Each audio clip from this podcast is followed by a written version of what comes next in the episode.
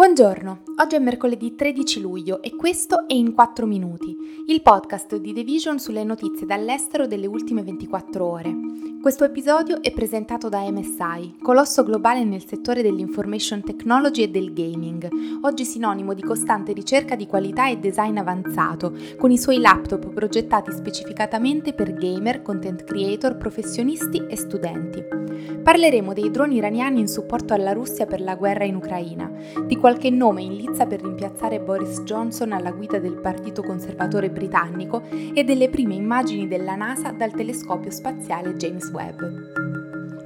Il consigliere per la sicurezza nazionale del presidente Joe Biden, Jake Sullivan, ha fatto sapere che la Russia si sta preparando a ricevere dall'Iran centinaia di droni di sorveglianza da utilizzare nella guerra in Ucraina, compresi quelli in grado di lanciare missili. Sullivan ha affermato che non era chiaro se l'Iran avesse già inviato qualcuno dei sistemi pilotati a distanza in Russia, ma ha spiegato che gli Stati Uniti avevano informazioni che indicavano che si stava preparando ad addestrare le truppe russe per utilizzarli a partire da luglio e che quei droni erano gli stessi usati dai ribelli Houthi nello Yemen contro l'Arabia Saudita.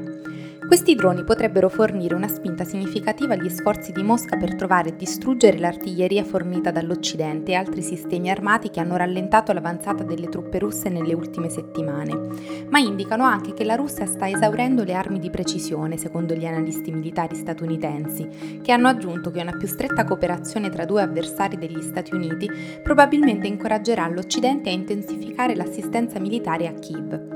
Su altri fronti l'amministrazione Biden sta cercando di rallentare la produzione di armi russa, negando i componenti realizzati con tecnologia occidentale. Gina Raimondo, il segretario al commercio americano, ha affermato il mese scorso che i controlli internazionali hanno ridotto del 90% le esportazioni verso la Russia di semiconduttori e chip per computer. Intanto è prevista una visita di Putin a Teheran la prossima settimana.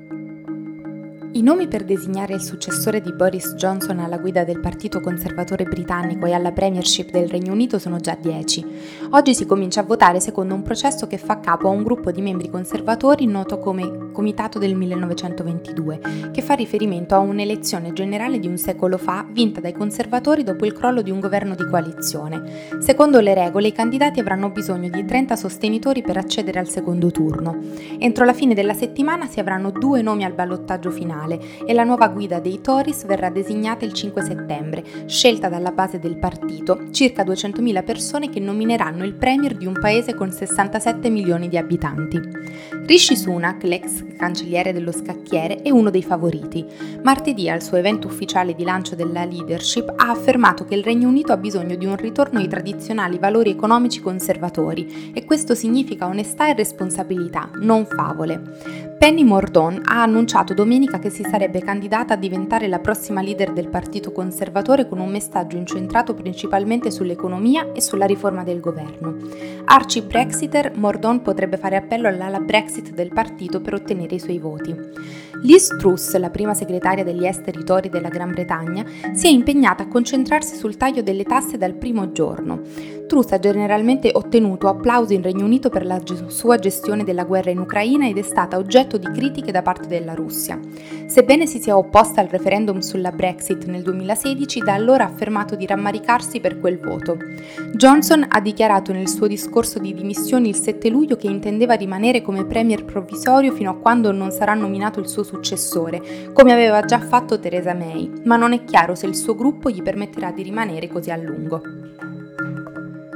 Sarà una data da ricordare. L'11 luglio la NASA ha rilasciato la prima immagine a colori dal rivoluzionario telescopio spaziale James Webb, costato 10 miliardi di dollari.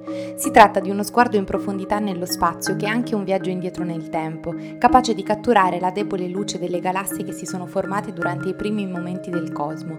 L'immagine, rivelata in una cerimonia alla Casa Bianca dal presidente Joe Biden e da alti funzionari della NASA, ha mostrato un ammasso di galassie, un grande pianeta gassoso all'esterno del nostro nostro sistema solare e nebulose in rapida evoluzione.